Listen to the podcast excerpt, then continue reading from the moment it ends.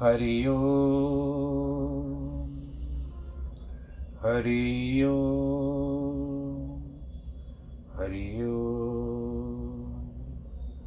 गुरुर्ब्रह्मा गुरुर्विष्णु गुरुर्देवो महेश्वर गुरुर्साक्षात् परब्रह्म तस्मै श्री गुरवे नमः। विघ्नेश्वराय वरदाय सुरप्रियाय लंबोदराय सकलाय जगद्दिताय नागाननाय श्रुतियग विभूषिताय गौरीसुताय गणनाथ नमो नमस्ते। नाहं वसामि वैकुंठे योगिनां हृदयेन च मद्भक्तां यत्र गायन्ति तत्र तिष्ठामि नारद। जिस घर में हो आरती चरण कमल चितलाय तहाँ हरि वासा करे ज्योत अनंत जगाए। जहाँ भक्त कीर्तन करे बहे प्रेम दरिया तहाँ हरि श्रवण करे सत्यलोक से आए। सब कुछ दीना आपने भेंट करूं क्या नाथ, नमस्कार की भेंट लो जोड़ू मैं दोनों हाथ, जोड़ू मैं दोनों हाथ, जोड़ू मैं दोनों हाथ। शांताकारं भुजगशयनं पद्मनाभं सुरेशं विश्वाधारं गगनसदृशं मेघवर्णं शुभांगं लक्ष्मीकान्तं कमलनयनं योगिवृदानगम्यं वन्दे विष्णुं भवभयहरं सर्वलोकैकनाथं। मङ्गलं भगवान् विष्णु मङ्गलं गरुडध्वज मंगलम पुंडरीकाक्ष मंगलायस्तनोहरि।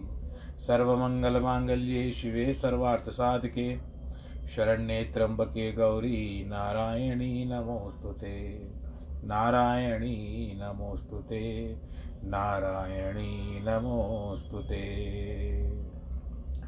रघुपति राघव राजा राम, रघुपति राघव राजा राम, पतित पावन सीताराम, पतित पावन सीताराम। जय रघुनंदन जय सिया राम, जय रघुनंदन जय सिया राम, जानकी वल्लभ सीताराम, जानकी वल्लभ सीताराम। रघुपति राघव राजा राम, पतित पावन सीताराम। जय सिया राम जय सिया राम, जय सिया राम प्रभु जय सिया राम। पूर्ण कर दो सबके काम, पूर्ण कर दो सबके काम। रघुपति राघव राजा राम, पतित पावन सीताराम, पूर्ण कर दो सबके काम। बोलो सियावर रामचंद्र की जय। प्रिय भक्तजनों, चलिए आज हम उन वानरों के साथ विराजमान होते हैं जो विचारधारा में हैं। किष्किंधा कांड में जहाँ पर संपाति के द्वारा बताए हुए कि यहाँ से आप सामने सौ योजन ये समुद्र है पार करके जाओ तो लंकापुरी आती है। लंकापुरी में एक अशोक वाटिका है, वहाँ पर उसके पेड़ के अशोक के पेड़ के नीचे माता सीता बैठी हुई है। तो ये सब लोग विचार कर रहे हैं। यहाँ पर यह भी बात बताई गई है कि सभी वानर अपना अपना बता रहे हैं कि मैं पच्चीस योजन जा सकता हूँ, मैं पचास जा सकता हूँ, मैं पचहत्तर योजन जा सकता हूँ। लेकिन क्योंकि समुद्र है, कोई और स्थान पे ठहराव भी नहीं है कि ये जहाँ पर रुक पाए। तो ऐसा विचार सबके आपस में विचार विमर्श कर रहे हैं। तो जामवंत भी कहते हैं कि मैं तो अभी क्या, मेरा शरीर, जामवंत भी उनके साथ थे, मेरा शरीर तो अभी बूढ़ा हो चुका है। फिर मैंने यह भी ऐसे ही भी बताई गई थी बात कि ये भले इतने बूढ़े शरीर के भी थे लेकिन वो युग पूरा बीता। उसके पश्चात भगवान रामचंद्र जी के आशीर्वाद से वे द्वापर युग में भी थे। भगवान कृष्ण को उन्होंने अपनी बेटी जामवंती दी। तो इस तरह से जामवंत की कहानी। अब अंगद जी की बात चलती। अंगद जी क्या कहते हैं कि अंगद कहे जाऊं मैं पारा, जिय संशय कछु विरती वारा फिरती वारा। जामवंत कह तुम सब लायक, किम पठवो सब ही कर नायक। अंगद ने कहा मैं पार तो जा सकता हूं, परंतु फिरती बार संदेह है कि राक्षसों से युद्ध करके फिर आया जाए या नहीं, क्योंकि जाता तो शक्ति के सम्मुख हो, इससे बल रहेगा, किंतु तो आने में शक्ति से विमुखता होगी। सामर्थ्य रहे या ना रहे, अथवा अशक्ता शक्ति संपन्ना, ये च शक्ति परांगमुखा, असमर्था समर्था स्यु शक्ति सन्मुख गामिनी। इसका अर्थ कई प्रकार से कहते हैं, परंतु वे निर्मूल है। कोई कहते हैं अंगद को ऋषि का श्राप था, जिस जल को उलांगोगे फिर न लौट सकोगे।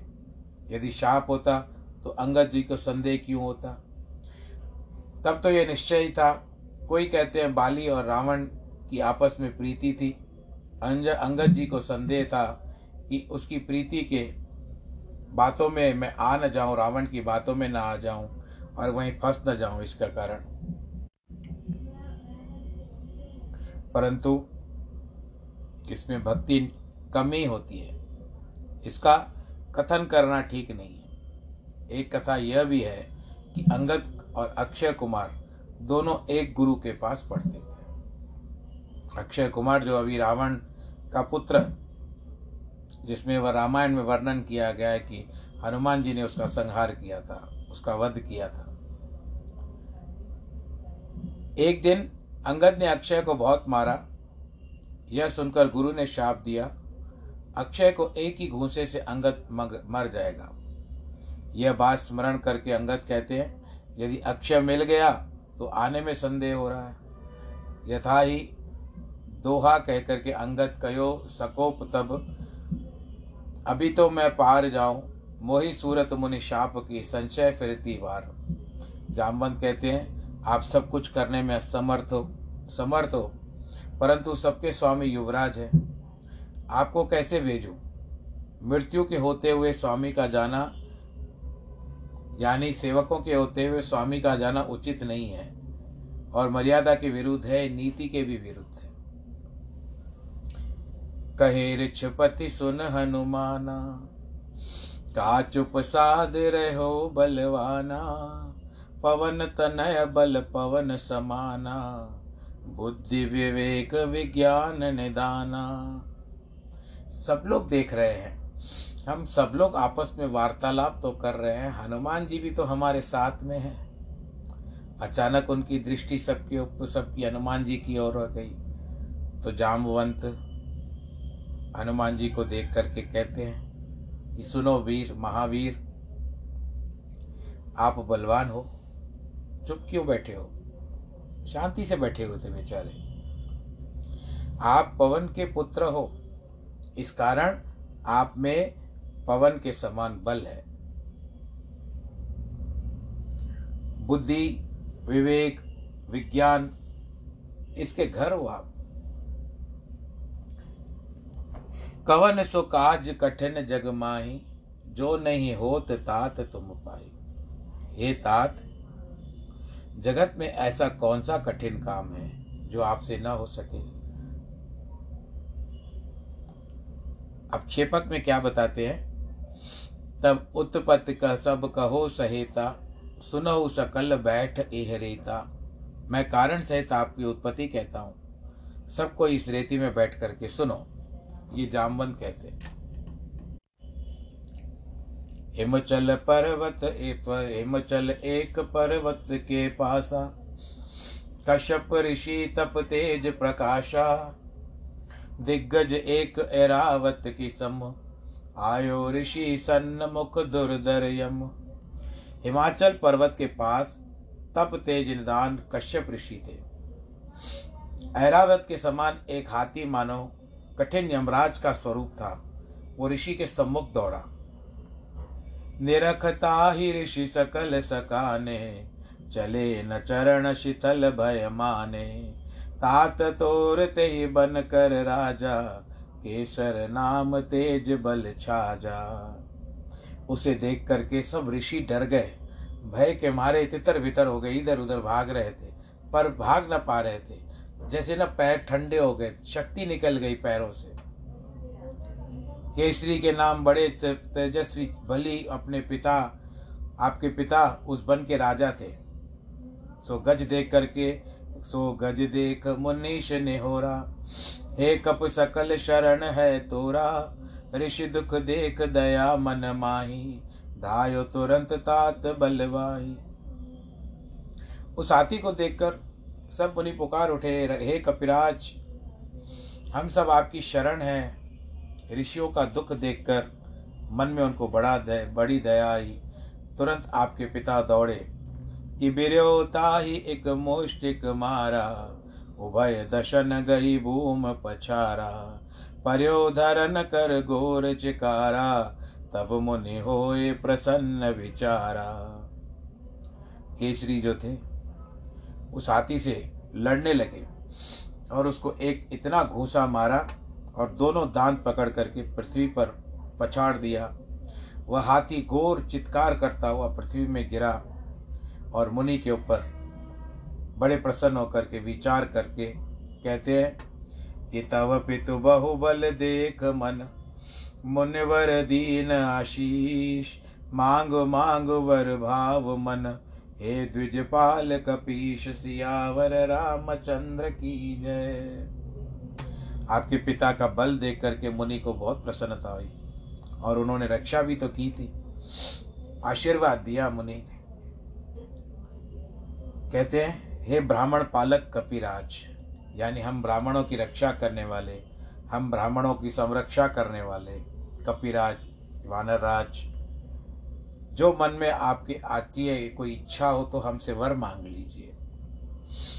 सानुकूल तापस कह जानी, बोला तात जोर युग पानी। जो प्रसन्न मोह पर भगवाना, पुत्र देहु बल मरुत समाना। तपस्वी को प्रसन्न जान करके केसरी जो थे हाथ जोड़ करके कहते हैं, हे भगवान जो आप मेरे ऊपर प्रसन्न हो तो मरुत के समान बलि पुत्र दे, दे दीजिए। अब जिस तरह से वायु चलती है उसके साथ उनचास मरुदगण चलते हैं। श्रीमद् भागवत में इनके जन्म का वर्णन आता है। अदिति ने तपस्या की, दिति ने तपस्या की, अपने पति कश्यप से वरदान मांगा, तपस्या नहीं की, अपने पति से वरदान मांगा पुत्र हो जो इंद्र आदि के ऊपर विजय प्राप्त कर सके, क्योंकि मेरे पुत्र जो दैत्य हैं उनके ऊपर सदैव देवता भारी रहते हैं, तो ये मेरा पुत्र जो हो वो इन देवताओं पर भारी हो। ऐसा करके व्रत रखे। कश्यप ने कहा था कि कभी भी व्रत के समय में नियम में तुम भूल मत करना, अगर भूल करोगी तो तुम्हारे व्रत में त्रुटि हो जाएगी। दिति ने मान लिया, व्रत करती रही। इंद्र घबरा गया कि क्या करना चाहिए, जा करके वो एक छोटा सा बालक बन करके सेवक सेवा करने लगा अपनी सौतेली अपनी माता की। सौतेली माता थी, अदिति के पुत्र हैं देवता और दिति के पुत्र हैं दैत्य। जाप करके सेवा करने लगा। दिति उसके ऊपर बहुत प्रसन्न होती थी और इंद्र भी देखते थे कि कहीं पर इनकी त्रुटि हो और इनका व्रत भंग हो जाए। एक दिन क्या हुआ कि उस समय में दिति के द्वारा एक त्रुटि हो गई, जिसको जानकर इंद्र को लगा कि अब इसका व्रत भंग हो चुका है। वो उसके उनके गर्भ में प्रवेश कर गया सूक्ष्म रूप धारण करके। आपको तो पता है कि इंद्र के पास वज्र होता है जो दधीचि मुनि के द्वारा निर्मित किया हुआ था वृत्रासुर को मारने के लिए। तो दधीचि मुनि ने अपने हड्डियां दे दी थी, जिसके बाद विश्वकर्मा ने उसका निर्माण किया, वज्र बनाया और जिसके कारण वृत्रासुर मरा। तो अपने वज्र से उसके गर्भ के सात टुकड़े कर दिए। परंतु देखो वह ईश्वर की कृपा से गर्भ के सात टुकड़े होने के बाद भी उसकी मृत्यु नहीं हुई। सात बालक रोने लगे, तब और मारा, फिर सात हो गए, तो सात बार उनका हिस्सा हिस्से हिस्से किए और सात को गुणा करो सात से तो हो गए उनचास। तो वो कहते हैं कि हे भाई तुम हमको क्यों मारते हो? हमारा उद्देश्य, जन्म का उद्देश्य यही है कि देवताओं की सहायता करना, इसके लिए हमको मत मारो। तो ये सबको एक स्वरूप दे करके इंद्र गर्भ से निकला और उसके पश्चात उनचास मरुदगण भी उनके साथ निकले। तब दिति जो थी वो आश्चर्य में आ गई, ये कैसे संभव है? तो इंद्र ने हाथ जोड़ करके सारी बातें कही। तब दिति कहती है, मैंने तो तेरे विपरीत मांगा था कि तुमसे युद्ध करे, तुमको पराजित करे, परंतु शायद मेरी त्रुटि के कारण ये तुम्हारे सहायक हो गए, इसके लिए जाओ इंद्र, इनको साथ रखो अपने। तो इंद्र सबको लेके गया और वो पवन के साथ, वायु के साथ उनचास मरुदगण वायु के साथ चलते हैं। तो मारुत जो है उनचास मरुदगण, उसके ऊपर ही मारुति का नाम बनता है। तो इस तरह से कहते हैं कि मरुत जैसा, पवन के तरह बलशाली और मरुत जैसा बलशाली पुत्र चाहिए। ये मेरा वत आपके सामने रख रहा हूं। एवमस्तु कह ऋषि तब गयौ, आगल चरित सुनौ सजस भयौ। मात तोर अंजन सती, रूप अपार नहीं यरती। एवमस्तु, ऐसा ही होगा कह करके ऋषि चले गए। तब अगला चरित्र जो हुआ वो सुनो। माता आपकी सती अंजनी थी, जिसका अपार रूप देख करके, जो रूप था वो अत्यंत तेजवंत था, भैरती का दूसरा स्वरूप थी वो। नवसत साज श्रृंगार बनाई, बैठी शिखर शैल पर आई। विविध समीर बये सुखदाई, निरखत मन शोभातिकाई। वह सोलह श्रृंगार बना करके पर्वत के शिखर पर जा करके बैठी। शीतल मंद सुगंध पवन वन की शोभा देख करके वन में प्रसन्न हो रहा था।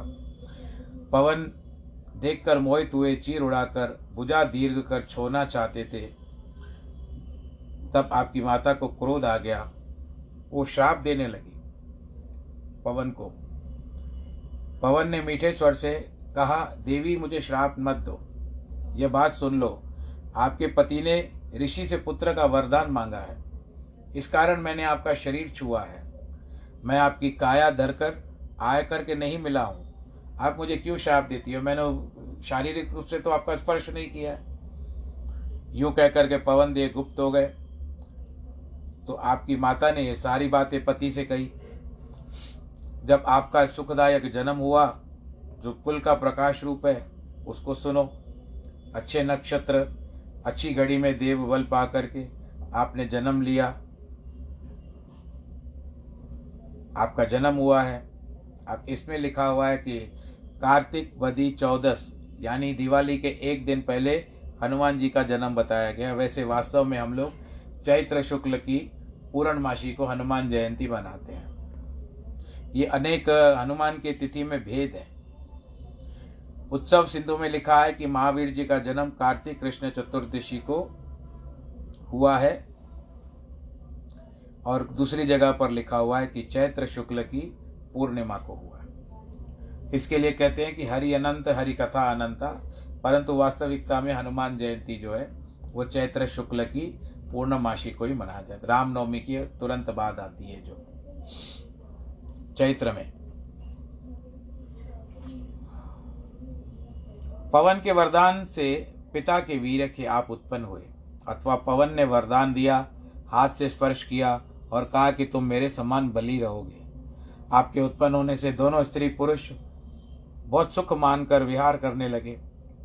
एक समय माता की गोद में आप आनंद से दुग्धपान कर रहे थे। प्रातःकाल के वर्ण लाल सूर्य को देखकर ने आपकी इच्छा हुई कि यह तो कोई फल है, तो आप आकाश में उड़ करके चले। सूर्य को पकड़ने को हाथ फैला करके दौड़े। तब इंद्र ने क्रोध करके आपको आपके ऊपर वज्र फेंका। लागत वज्र महाकठिन मूर्छित भय तुम तात। पवन देव तब क्रोध कर रोकी सिगरी बात। सियावर रामचंद्र की जय। महाकठिन वज्र के लगते ही आप मूर्छित हो गए। पवन देवता को क्रोध आ गया, ये पांच तत्वों में से एक है, तो उन्होंने क्या किया, अपने आप को स्विच ऑफ कर दिया, अपनी गति बंद कर दी, संचार बंद कर दिया। अब वायु का प्रवाह नहीं तो कैसे चलेगा। क्रोध करके पवन ने वायु की गति जब रोक ली तो सारी त्रिलोकी की व्याकुल हो गई, ये कैसे संभव हो सकेगा। अरे भाई ऐसा कुछ करो। देवताओं ने घबरा कर अपने हित की लिए शिवजी की स्तुति की। उस समय गुण और ज्ञान के स्थान शिवजी बोले, धीरज धरो, उदास मत हो, सब मिलकर पवन देवता के पास चलो।